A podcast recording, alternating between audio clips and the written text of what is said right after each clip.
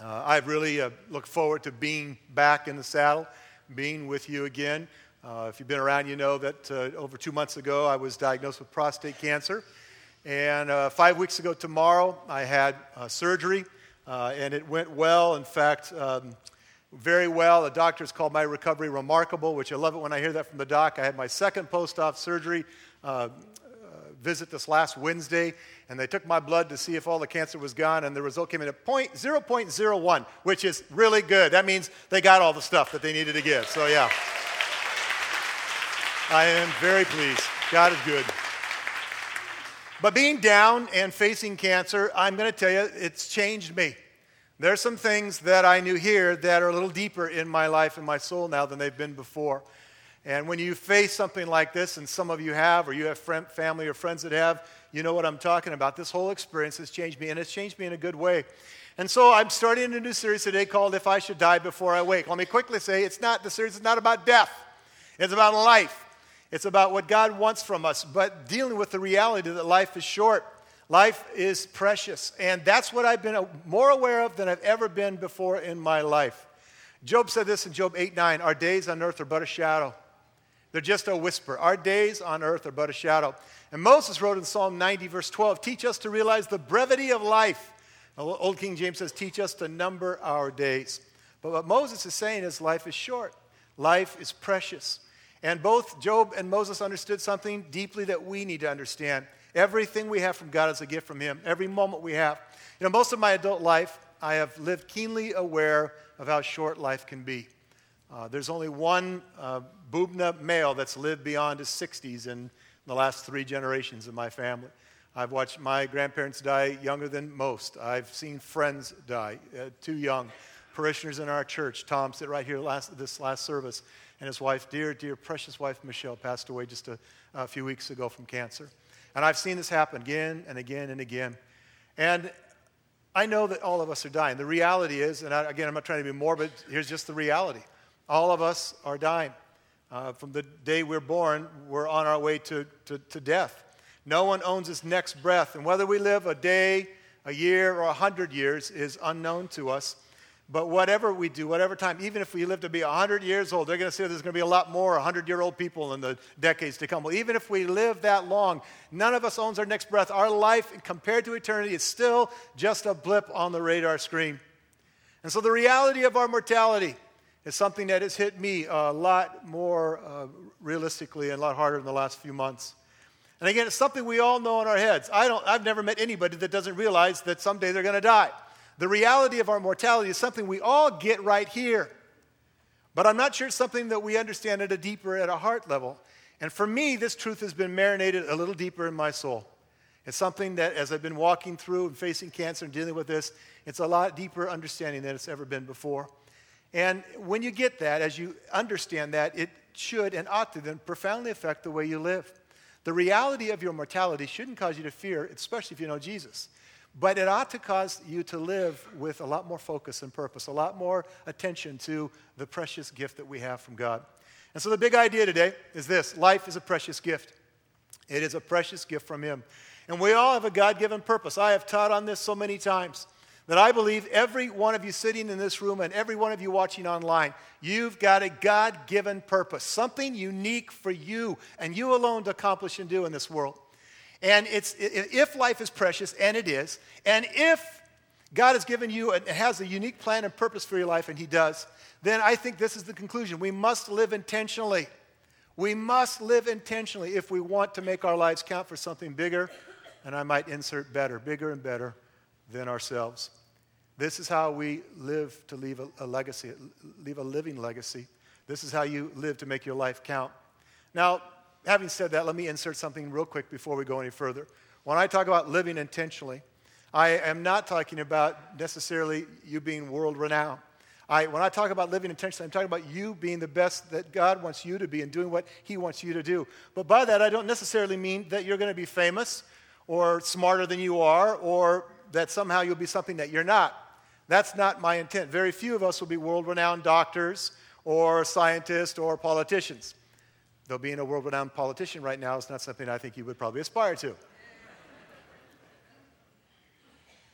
To live simply, to, to, to live intentionally means that to the best of your ability and with God's help, you choose. And that's a very important word. We're going to talk about deciding to do some things today. You choose to live with focus and on purpose, not wasting the time or the gifts that you have from Him. Let me say it again.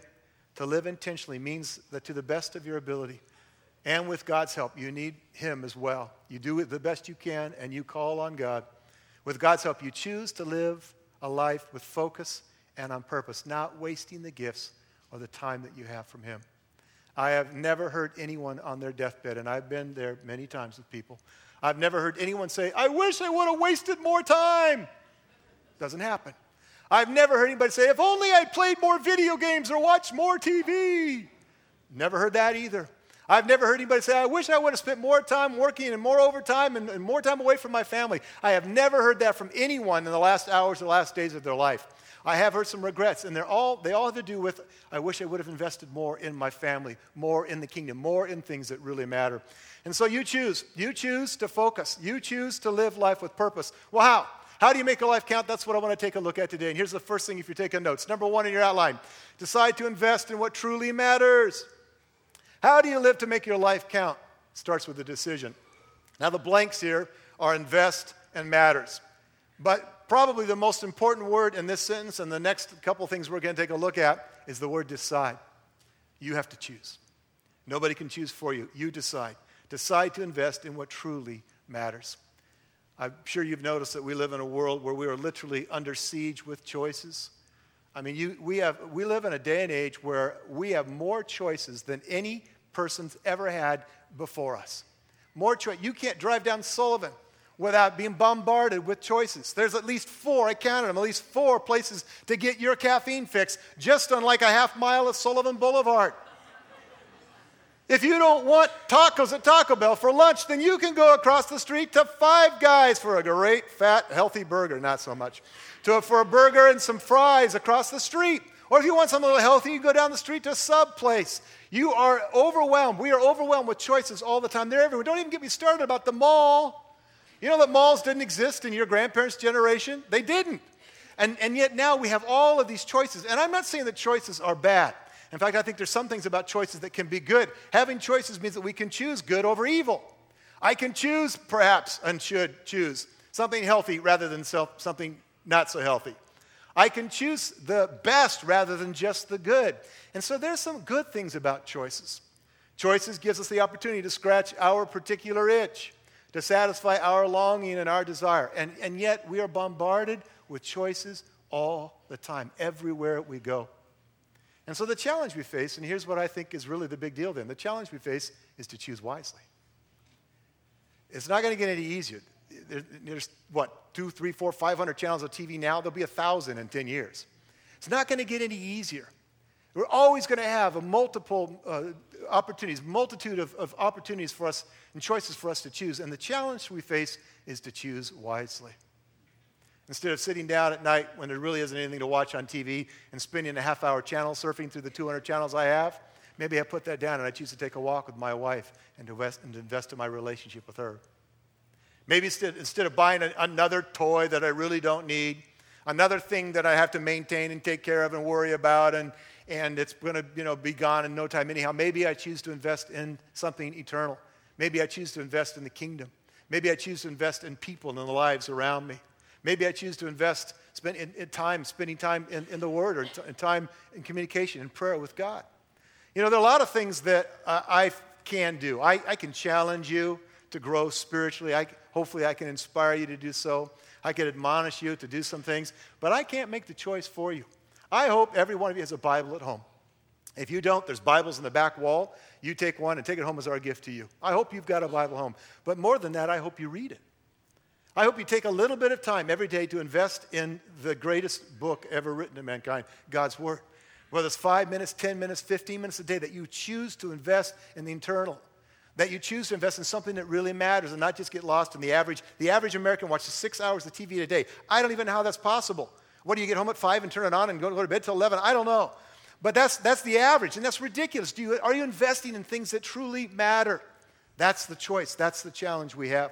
Jesus put it this way Matthew 6, 19 to 20. He said, Don't store up treasures here on earth, where moths eat them and rust destroys them, and where thieves break in and steal. Think about that gift you bought for your kid, you know, last Christmas. Is it even working right now? or have they completely tossed it away? They're bored with it. You know, it's the temporary. Jesus, don't store up your treasures there. Verse 20, instead, store your treasures in heaven, where moths and rust cannot destroy, and where thieves do not break in and steal. What's Jesus saying here? He's saying, You choose. We choose our treasures. And his command, it's not a suggestion, his command here is to choose the eternal, to choose what really matters. Invest in things that last, invest in people, invest in the kingdom. Paul, who wrote nearly half the New Testament, the great apostle and missionary Paul wrote this in 2 Corinthians 4:18. He said, "We fix our eyes not on what is seen, but on what is unseen. Since what is seen is temporary, but what is unseen is eternal." Paul says, I, am going to fix my attention, my focus, my energies, not on just what is seen and the temporary, not on the stuff that's passing, but on the unseen and the eternal. Paul says, I'm going to invest my life in what really matters. If you want your life to count for something, and I hope you do, and I've never met a person who doesn't, if you want your life to count for something and you truly desire to make a difference in your world, in your sphere of influence, then invest in what matters. Do some soul searching. Do a heart check. Maybe it'd be a good idea for you later today or this week to spend some time asking God this question God, am I faithfully and wisely using everything you've given me to do everything I can for you and for others? God, am I faithfully using everything you've given to me to do everything you want me to do for you and for the people in my world? We choose our treasures. And we can tragically spend our lives on a whole lot of things that really don't matter, or we can invest in the eternal, in God's kingdom, in people. You choose. Here's the second thing. Number two, how to make your life count. Decide to take more risk. Yep, it's the R word. Decide to take more risk. To fully live requires getting out of your comfort zone and taking a leap of faith into the unknown, the unfamiliar, and the uncomfortable. Taking a leap, following Him, following God into what will guarantee will be at times, the unknown, the unfamiliar, and the uncomfortable. And you know what cracks me up is uh, the first service had the same experience. I say this, and I, there's about a, a, half dozen heads, they're nodding, and they're smiling like, preach it. I love it when he goes there. I love it when he gets all in our face and tells us to take risk. And you're like, yeah, yeah, yeah. It's like the guys in the locker room on Friday night before the big football game. And the coach is pumping them out. Oh, you guys can do this. Go out there and hurt somebody. And that's how you feel. There's a few of you, as I, I make that statement, you're like, yeah, a whole lot of the rest of us, and, and many of us in this room, are like, I hate it when he goes there. Why can't he just leave me alone? I've got my life and I got it all planned out and it's nice and safe and secure. And please stop talking about faith and risk. And by the way, those two are synonymous. Please don't go there. You're, you're thinking right now of the, uh, the story of the, the rabbit and the turtle. And you, you're quick to point out the moral of the story is that the race does not always go to the swiftest. And I get that. And I understand, believe me, I understand that we all have different personalities. And not for a moment am I suggesting that we all have to be rabbits. So relax. I get it.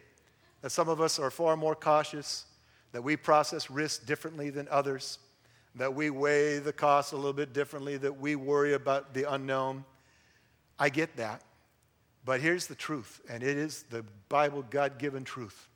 You'll only experience the, adver- the adventure that God wants you to experience when you go.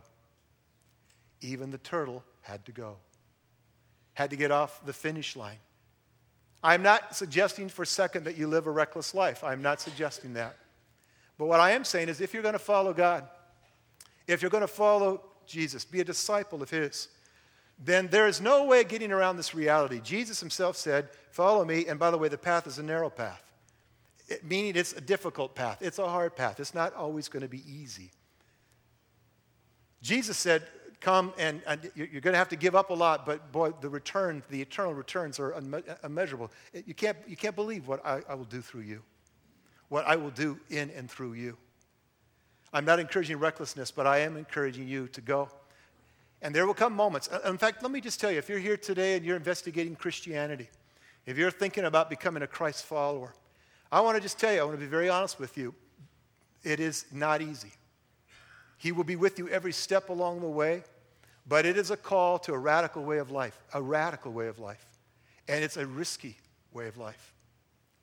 And it will not always be easy, but the promise is He'll be with us every step along the way. You'll come to a point where you'll be compelled to do things that you would never do and to go places that you would never go on your own because that's what Jesus, He'll do one of these. Say, Come, follow me.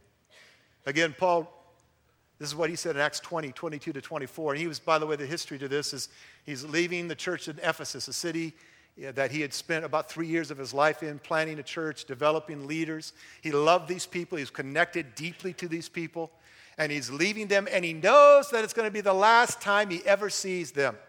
So put yourself in his shoes. And here's what he said And now, compelled by the Spirit, I'm going to Jerusalem, not knowing what will happen to me there.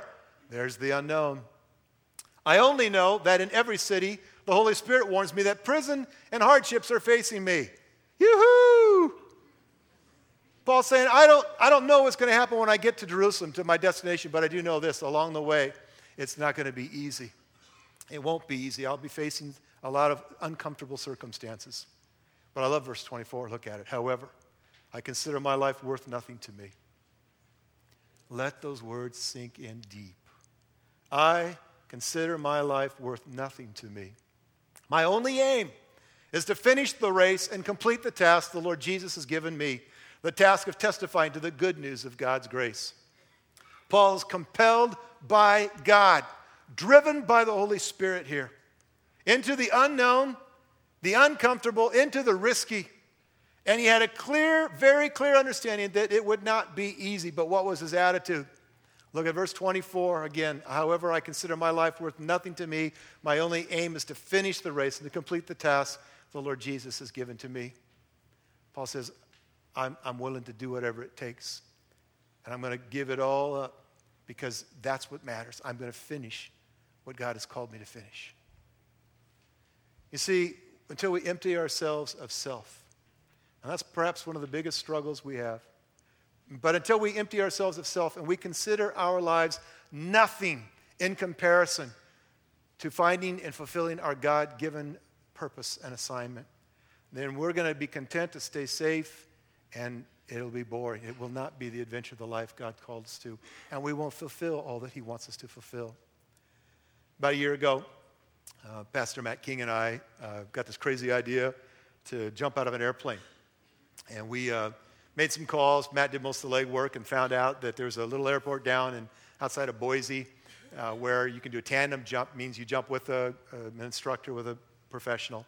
And they take you up to about 12,000 feet and then you jump out with him on your back, and he's got the parachute, and you free fall for like five, six, seven thousand feet, and then they pull the chute, and you come gliding down. Amazing experience, and we really wanted to do it, and and uh, I, I, we got into the, the whole experience, uh, found out all the details, got down there, and got you know our stuff, got our little training. It was about five minutes of you. This is what you don't want to do, and and just listen to that guy. That was the extent of our training. So we got all that, and we get in the plane, and I'm sitting on the front, you know, uh, next to the pilot as he starts circling and climbing around the airport to take us up to about 12,000 feet. And I got to tell you, more than once, a couple of times, this thought's going through my mind. I hope this works out.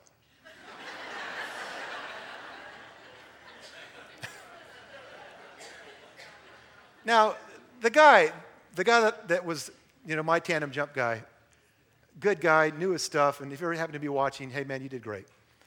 But he was a little different his, his laughter was like, huh, huh, huh, huh.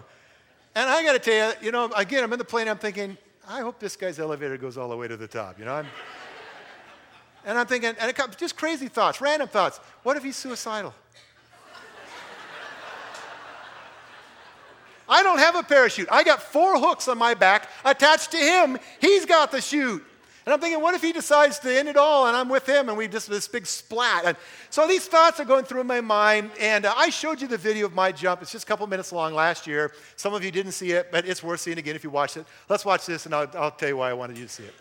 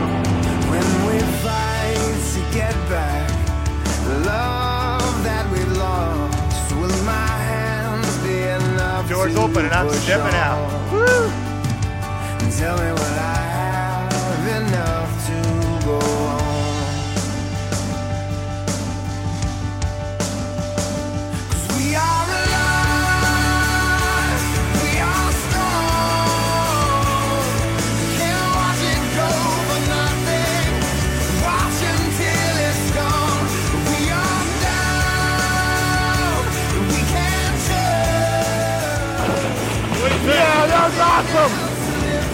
Oh my goodness.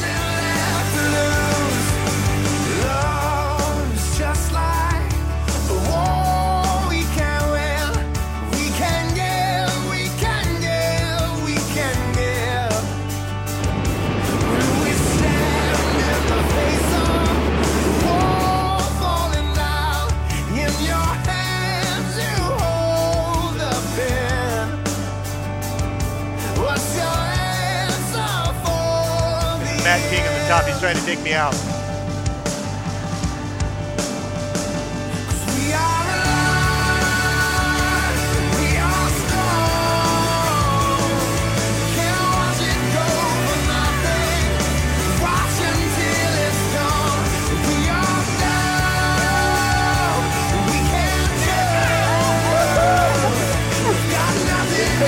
alive,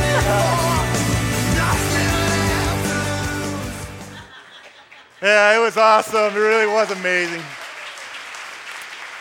Now, some of you are watching that and you're thinking, if that's what I got to do to be a Christ follower, I'm out of here. I am not jumping out of a plane no matter what he says. And that's not the point, okay? That is not my, my point. But there are some very similar things to what you just saw that apply to us in terms of our walk with Jesus and our following him. The first one is God's never going to force you out of the plane, He's never going to abuse your free will. He's, he's going to let you decide. He's going to let you choose. He's going to encourage you. He's going to challenge you. He's going to call you. He's going to invite you. But only you can choose to step out and to do what God wants you to do.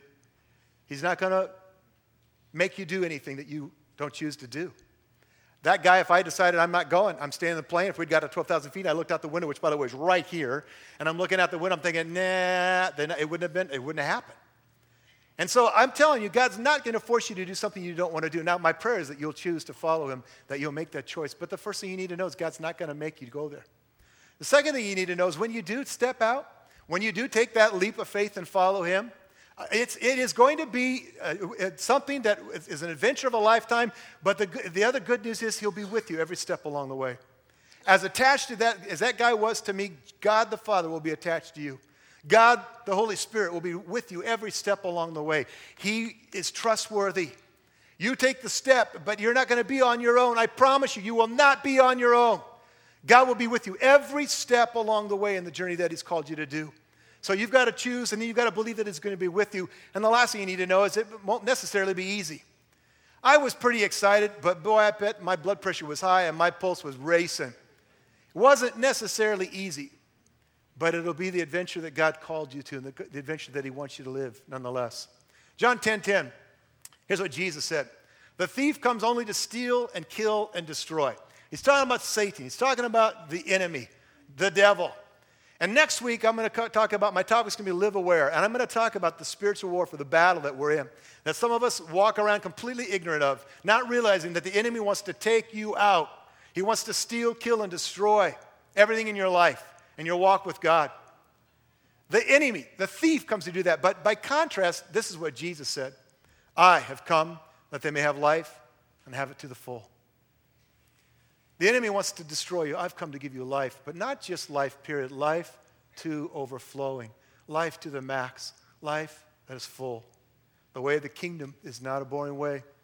In fact, I want to suggest to you gently, but I want to suggest to you this morning that if you're sitting here thinking that your life in the kingdom is pretty boring, then maybe it's because you're not following. Maybe it's because you're not taking the risks that God wants you to take. One of my favorite lines from one of my favorite movies, Braveheart, I've probably seen it a thousand times. I love the movie. And one of my favorite lines in the movie is Every man dies, not every man really lives. Everybody dies, that's a reality, but not everybody really lives. Again, the single greatest certainty is that this life on this planet and these earth suits is going to end someday. But one of the single greatest uncertainties is that wh- whether we'll really live, whether we will really live the life we were meant to live. Again, I want to encourage you to read the book. I want to encourage you to read the Bible. And, you know, if you don't like numbers, then skip numbers. I don't care.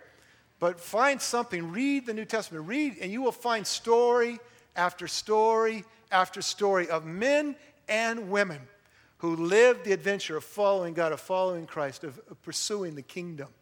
And you will find that it wasn't easy. At times it was downright hard, incredibly hard.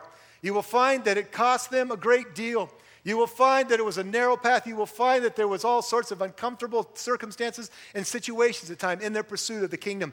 But you will find as you read the book, as you read these stories, that the men and women who made a difference, who changed their world, who changed our world, were men and women who pursued God with all their heart. Men and women who said, I'm going to follow him no matter what the cost. I'm going to take the risk. I'm going to go. I'm going to go wherever he calls me to go. How do you live a life that counts? First thing you do is you invest in what matters. The second thing you do is you take the risk you choose to follow. One more thing, number three decide to write your own eulogy now. And I'm not being morbid when I say that, not at all. But you know, I've officiated quite a few funerals in my 30 years or so of ministry. And one of the things that is always, well, 99% of the time, a blessing to me is when I hear the stories of people, family members, and friends who stand up and they share how this person impacted their life or how they were changed or better because of the life of the one who just passed. And I often, I, I stand there getting ready to do my thing, and, and I sometimes I, I cry, big shock there. I cry, I'm moved, emotionally moved. I hear these stories. I think, man, I wish I would have known that person even better. Because I hear these stories that are inspiring about how their life made a difference. About 20 years ago, so now, I was asked to do a funeral for a guy that I only met a few times. In fact, uh, he was a C&E attender, came to Christmas and Easter, and that's about it at our church. And his wife came, she was faithful, and, and he passed away on the golf course. Now, some of you think, well, if you got to go, that's a good place to go. But uh, he was like the 16th hole, and uh, he, he just had a massive heart attack. Guy is extremely wealthy. I was fairly young. He was in his late 50s. I don't remember his exact age, but late 50s, young, really. I know some of you don't think so, but that's pretty young. I think he's young. But uh, he had all the toys, had all the stuff, but on a golf course, it all ended for him. And at his funeral, I, I stood and I listened to person after person share things that I just, I, actually, broke my heart. One guy stood up and said, Yeah, man, I tell you, he made the best hot, fire hot chili I've ever had. Really? That's what you want to be known for? Yeah, he was a really great golfer. Yeah, okay. Well, he died on the golf course. Man, that guy, he could play poker. I lost a lot of money to him, and people laugh. And then one of the guys at the end, and this is one of those times where as a pastor, you just want to crawl underneath something because you're embarrassed. And, and this bonehead stood up and he said, Yeah, Bob really loved the women. And it was like this, oh, and some nervous giggles from those who knew it to be true. And I just thought, man, how tragic. How sad that all the things, I kid you not, everything that was said about this guy was temporary, meaningless garbage. Not one thing. Is, is you know, chili bad? No. Is golf bad? No. But is that all? Is that all you want to be said of you? I want to encourage you, I want to challenge you to write your own eulogy now. I want you to, to live in such a way that you live a, uh, leave a living legacy. That because you've invested in what matters, because you've taken those leaps of faith, because you've followed God with all your heart, that these are some of the things that might be said of you at your funeral. I've never known a person to love people more than he or she did. My life was changed and made better because of that person. Man, that would be awesome to hear that. She was an amazing cook, but an even more amazing wife and mother. Or maybe she was a horrible cook, but an amazing mom and wife. Or here's one that I hope and pray said of me his faith in God was an inspiration to many. Those are the things that matter. Those are the things that mean your life counted. And listen to me, you can write your eulogy now. The Apostle Paul, a guy that I keep mentioning here, wrote um, this to a guy named Timothy in 2 Timothy chapter 4, verse 68. Listen to his words. He says, As for me, my life has already been poured out as an offering to God. I have poured it out, baby. I've given it all. The time of my death is near. He knew that it was a matter of time, very near. And he said, verse 7 I've fought the good fight, I've finished the race, and I've remained faithful. What a powerful statement. I have fought the good fight, I have finished the race, and I have remained faithful. And now The prize awaits me, the crown of righteousness, which the Lord, the righteous judge, will give me on the day of his return. This great man of God wrote his own eulogy to this young man named Timothy. He's saying to Tim, Tim, I want you to remember that I was the guy that put it all out on the line. I gave it all up for God. Tim, I want you to remember that as a follower of Jesus, I, I had some struggles. There was a fight. It wasn't always easy. And yet I finished well. Paul was writing his own eulogy, and you can do the same. If you want your life to count, if you want it to count, then I would encourage you to decide now to live in such a way that when you're dead and gone, people in your past will remember you for the things you want to be remembered for that you will live in such a way, decide now to live in such a way that it will be easy for your friends and your family to share about things at your, your funeral that are far more important than chili and golf. A living legacy lasts. It lasts. And it's what your kids and your grandkids and maybe your great grandkids will know and remember about you. And that's living a life that matters, a life that counts. The series, I titled it If I Should Die Before I Wake, because when I started to think about all of this, and I didn't believe I was going to die. I honestly had a lot of peace that I was going to survive uh, surgery and, and uh, cancer. But I'll be honest with you, there are a few times where I thought, well, what if? What if I don't? And so I wrote a couple letters and some things I wanted to make sure that I could have available for my family and for the staff if I didn't make it. Wasn't worried about death. I, tr- I truly, honestly wasn't. But I started thinking, like I said, a lot more about, well, what if this is it for me? I remember standing down here my last Sunday with you guys before the surgery, and I was bawling And because I started thinking, what if this is the last time I get to worship with you? Yeah. It changes you. It changes your heart, your perspective. You realize life is precious and life is short. And I started thinking about that prayer. You know, we taught our kids if I should pray before I die. And if I, if I should die before I, I, I wake, I pray the Lord my soul to take. And I started thinking about that. And I thought, is that really all I want my kids to pray? If I should die before I wake, I pray the Lord my soul to take him. Is that it? God, if I happen to not see the sunrise tomorrow morning, I pray at least I make it. And I thought, no, there's so much more that I would want for my children and for myself. I think the prayer ought to be more like this God, if I should die before I wake, I pray that my life would count for something that matters. I pray that people will see that I empty myself of self for those in the kingdom, for those who are around me. I pray, God, that my life counted for something eternal, something that really matters. Whether you and I have a few weeks, a few months, or a few decades left in these earth suits is unknown. We don't know. Again, not being morbid, not trying to scare anybody. It's just the reality is the reality of our mortality is we just don't know. But whatever the case may be, my prayer for you is that you'll live intentionally, that something will change in you. You don't have to have cancer or face surgery to have this change happen here. That something will happen to you, that you'll decide today to live more intentionally, to make your life count for something holy and eternal. And so let me read it to you one more time the statement to live intentionally simply means that to the best of your ability and with God's help, you choose to live with focus and on purpose, not wasting the time or gifts you have from Him. Week ago, Friday, I'll tell one more story, I'm done. I uh, called my Uncle Don. Years ago, my Uncle Don was here and spoke. Uh, he's been a hero in my life for as long as I can remember. He's the oldest living Bubna. He's the one that survived. He's 83, I think 84. Uh, outlived all of his generation and his family and his brothers. But he's been a pastor for over 50 years, married for like 60 years. I mean, I just, he's a hero to me. And when I got the email that he had cancer and that it was stage four and it was in his liver and that he only had a few months to live, I can't tell you how hard that was for me because I love him. And he's always been there for me all of my life.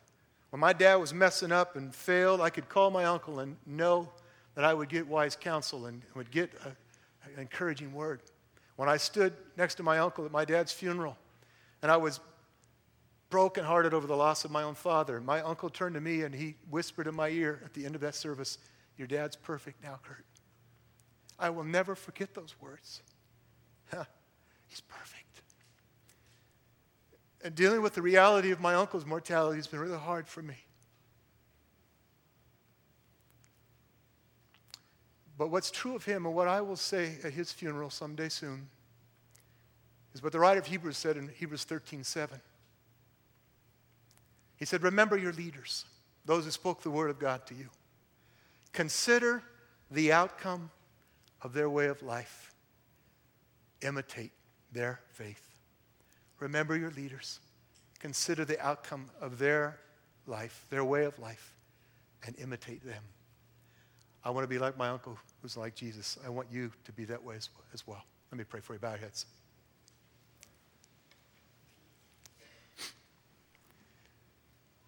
Father, I really do pray that you would go where um, only you can go. Go to the very deepest part of us, to our soul, to our, our hearts. And write on our, those hearts today, God, this truth that life is precious, that we have a God given purpose, and that to get there, we've got to choose, make some choices to invest in what matters, make some choices to, to really uh, give our lives to what matters in the kingdom, what matters for eternity. That you would help us, Lord, to understand that, that sometimes that's not going to be easy, sometimes it's going to be risky, but that when we follow you, that we have the promise of your presence every step along the way. And I pray, God, for my friends, for my church family, for these people that I love so dearly. I pray, Lord, that you would burn this deep into their hearts and souls today.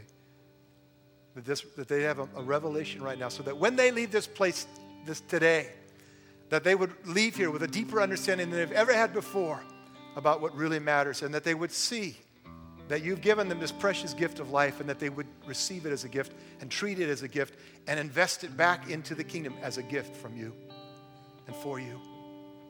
God, work in their hearts, I pray, in the way that only you can. And cause us to leave this place today more aware of the reality of our mortality and yet the great joy we have in serving you than we ever have before. I'm going to ask you to keep your head bowed and your eyes closed. Maybe you're here today and you've not yet begun your life as a Christ follower, and you, you're here and it's not by accident. You realize, man, I need God. I need His grace. I need His help. And you're ready to surrender your life to Him. You're ready to follow Him. I'm going to pray a very simple prayer in just a moment. And my words, they're important. I want you to own these words. I want you to, to personalize them, to make them your words. But what's most important right now is that you make a choice. I've talked about decisions and choice all morning. And what you've got to do is make a choice right now. Choose to surrender. Choose to accept God's grace. Choose to accept the gift of forgiveness. Choose to give your life to Him and to, in, in exchange, the great exchange, to receive His life in return. If you're here today and you know it's time and you want to do that, make these words yours. Father, I have failed you. I have sinned. I have tried life on my own, and I know I need you. I know I just can't get there without you. And so, right here, this last Sunday of July in 2011, I choose to surrender my all to you. I surrender my past, everything I've done, the good, the bad, the ugly, all of the stupid things. I surrender my past. I surrender my present, all that I have. I surrender my future to you. I yield, I give up, God, and I receive your gift of grace, of forgiveness, of mercy. I receive your life right here, right now, today, and I choose to follow you. Thank you for choosing me. I choose right now to follow you. If that's what you want in your own heart, in your own way, to say, Yeah, God, that's me. That's me. That's what I want. And that instant you do, that moment you do, the Bible says you go from the kingdom of darkness into the kingdom of light. You go from being outside to inside and become a, a family of God, a part of His family, a child of His the moment you say yes to Him. Lord, for those making that decision right now, show them what that means. Show them what it's going to mean in their life and seal that your work in their hearts right now. I pray in Jesus' name. Amen. Let's stand together. Ushers are going to come. We're going to take our offering. If you've got those communication cards, prayer requests, or if uh, you want to drop that in the basket as it comes by, now would be the time to do so. If you're visiting, Please don't feel obligated to give, but if this is your church family, I encourage you. Give because you love the Lord and you want to support what God's doing around here. Let's give as we worship with this great song that talks about giving it all up for Him. Let's worship. Giving it all to go your way. That's what it's all about if you want to make your life count, if you want to invest in the kingdom. My call, my challenge, my encouragement to you is to go live this week that way. A couple things before you go. First, if you began your life today as a Christ follower and you said yes to Jesus, or maybe you've been a prodigal son or daughter and you came home today, tell somebody. Tell them what God's done in your heart today. It'll bless them and, and it'll seal that work that God's done in you. And back on the tables as you walk out the doors, there's a package that's for new Christians. It's got a Bible material for you to get uh, started in your walk with Jesus. We want to walk with you. We want to help you take the next step. Baptism will be one of those things in a few weeks. And so please let us walk with you through this next stage of your life, this next journey. Communions on both sides of the room if you like communion this morning. Prayer to be down, down front if you'd like prayer. And again, go walk this, this week, making your life count for something eternal. God bless you guys. Thanks for coming.